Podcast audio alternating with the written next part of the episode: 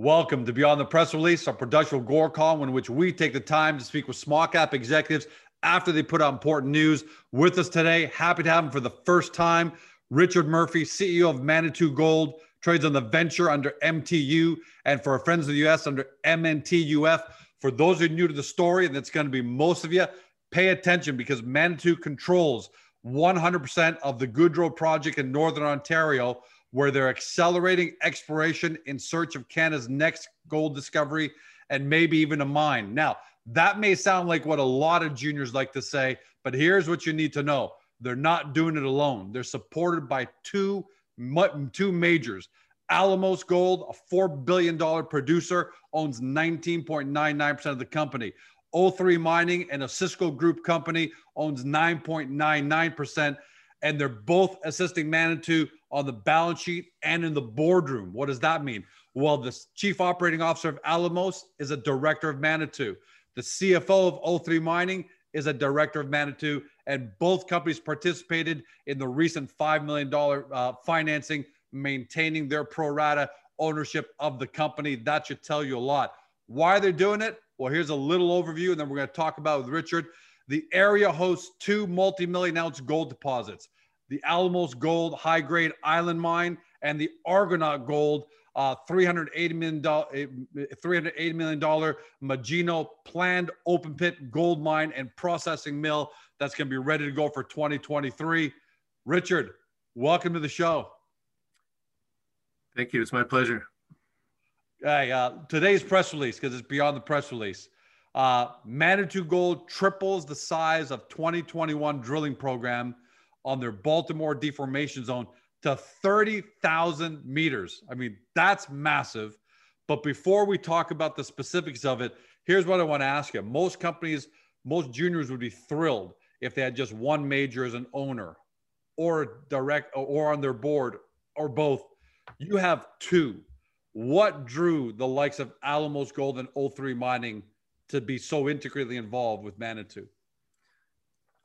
Well, George, over the past uh, four years, we were assembling uh, a land package that we've we've now completed. It's it's 350 square kilometers. It's bookended uh, between operating and past producing mines. So on the west end, we've got the Island Gold Mine of Alamos, uh, the, the Magino open pit development owned by Argonaut Gold, and on the east end, uh, were bookended by the uh, past producing Renabie mine, which is owned by Barrick Gold. Wow, um, that's that's an unbelievable neighborhood. How were you guys able to put together this land package right in the middle of giants? Because even though you know the uh, both these uh, Alamos is involved with you, Osisko's involved with you.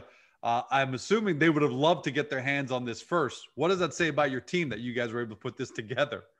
Well, when we started, we did it quietly. Um, we didn't have a big budget to to start drilling or anything right away. So we were doing it sort of stepwise, uh, boots on the ground, confirming things. It took us seven seven different uh, acquisitions with with uh, you know mom and pop in, in, cases of some of the smaller properties, uh, four different corporate deals. Um, and at the time when we began, actually Alamos was not an owner. They didn't own the Island Gold Mine. They purchased that in 2017 uh, with okay. the takeout of Richmont um, for the to the tune of almost a billion Canadian dollars.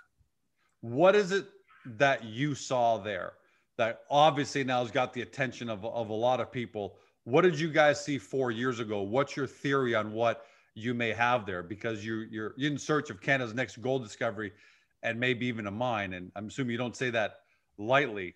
What, what do you think you got there? Well, the uh, the key is the Goudreau-Lacolche deformation zone. Uh, this is the deformation zone, big crustal scale structure. It hosts um, three, uh, well, past producing mines, being the Cline, Edwards, uh, Magino. Magino is being redeveloped now as an open pit, uh, and the operating mine at Island Gold. Uh, that thing extends for in excess of 20 kilometers and is truncated on its east end uh, by an offsetting fault. And then it continues further east, but it's got a different name just to, because of the geography. It's called the Baltimore Deformation Zone. That was uh, available when we began. So we put together what we could around the Goudreau-Lacolche Deformation Zone. And when the timing was right, we snatched up all the land covering the Baltimore deformation zone.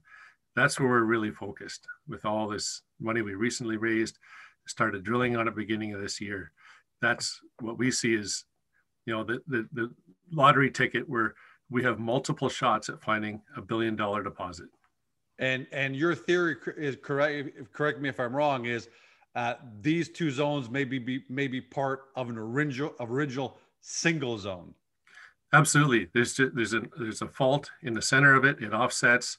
I mean, if you if you work out the displacement on the fault, these two deformation zones they fit back together. Single one.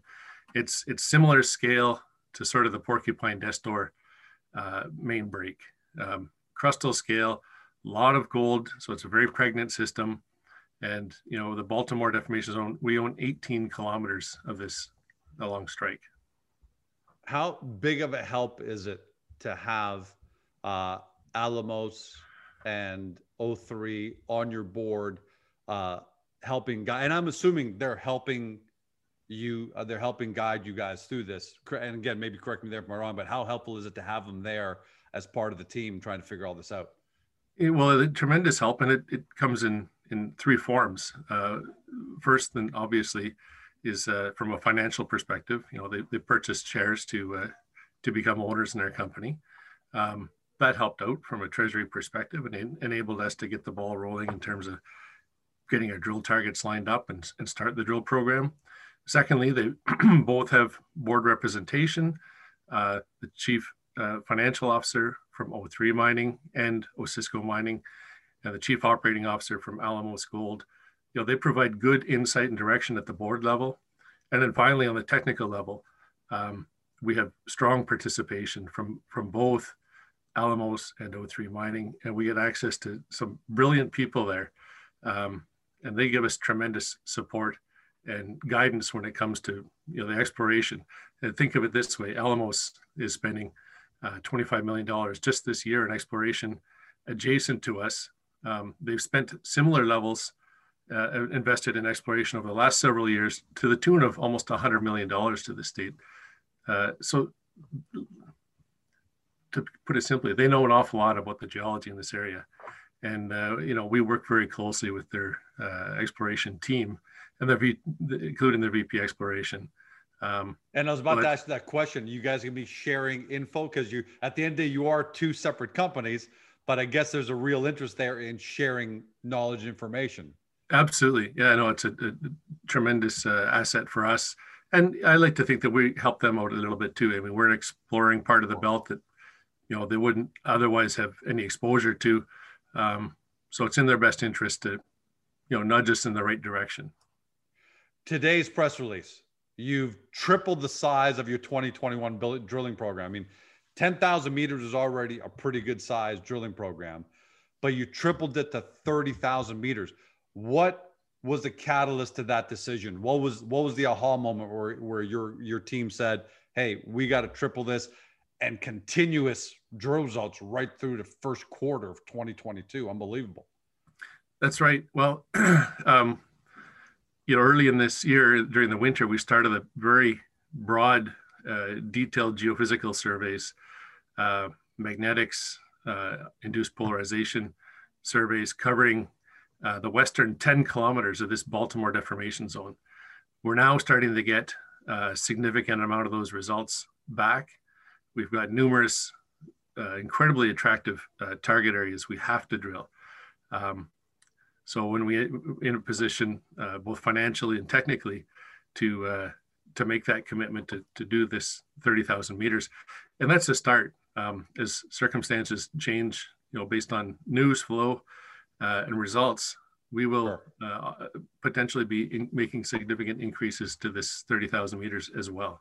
So safe to say the early indicators tell you you're on to something. Let's triple this and really and uh, let's, let's really pardon the pun. Let's really blast through this.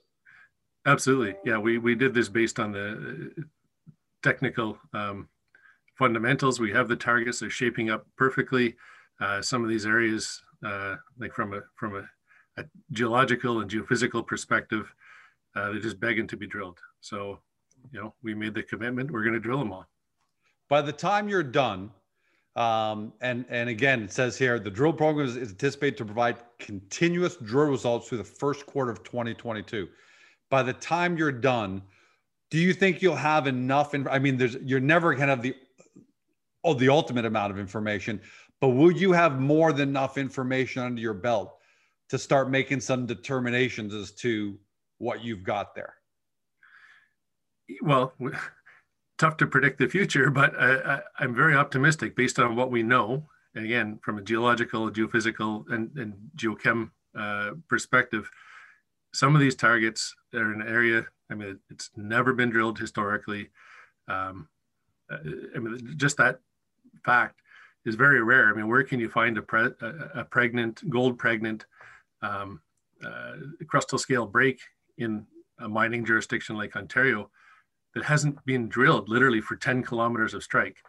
Uh, so I'm pretty sure that uh, we're going to get some some good surprises, and the way we're set up, we can very quickly, uh, you know, do the step out and and uh, infill drilling required to to put a handle on something, you know, potential size. Uh, for example, you know, some of the drilling we've recently announced, uh, our, our last step out hole was a 200 meter uh, down plunge step out. So we got some pretty smart guys figured out what's the likely plunge and everything else. We drilled the whole 300 meters vertical uh, successfully. And the next step out we drilled was down to 500 meters and we tagged the same ore zone.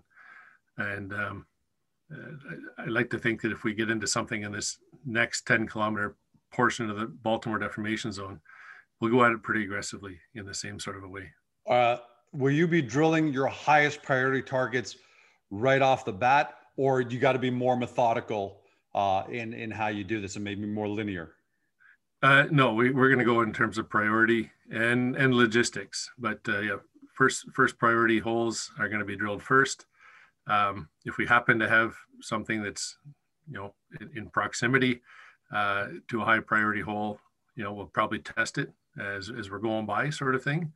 Um, but certainly, yeah, uh, we're going to have a large basket of, of, of, top rate picks, and we're just going to go through that that top rate pick list. And uh, actually, I should mention, you know, that's not, that's something that we're not creating in a vacuum uh, ourselves. We're we're working very closely with our strategic shareholders, both uh, in the Osisko Group and Alamos, and we will be uh, basically creating our, our, our, our target picks with the input of their technical teams. So, with all that teed up, then the next the next logical question is: When does the program begin, and when do you expect the first set of continuous results to start coming out? Because uh, now now you've got everybody interested in saying, "Okay, we got to watch this." We've uh, just come through the spring breakup period where the ground was mucky and soft, and uh, we uh, suspended uh, for a matter of a few weeks or drilling just so we weren't making a mess out of the bush. Um, we recommenced literally uh, three days ago. Okay. And so I happy to uh, report that you know core is flowing into the core shack. Um, initial it's being logged and and samples are being sawn, and it'll be delivered to the lab. Uh, so I would anticipate in the next few weeks that news flow, the pump will be primed, the news flow will begin, and it should be more or less continuous every few weeks, approximately, uh, through the remainder of the year, well into the next year. So starting a few weeks, and then every three to four weeks, expect that kind of cadence, ballpark, three to four, exactly. three to five weeks, that kind of cadence. Yes. What's the ultimate goal here, Richard? So that's amazing. So I can't ask you more because, like I said, you can't predict what's going to happen. So now we're going to have to wait. If everything goes well, and that doesn't mean everything goes perfect, because nothing goes perfect. But if everything goes well and as expected, what's the ultimate plan? Do you guys want to uh, build the mine there and you guys operate it and go big?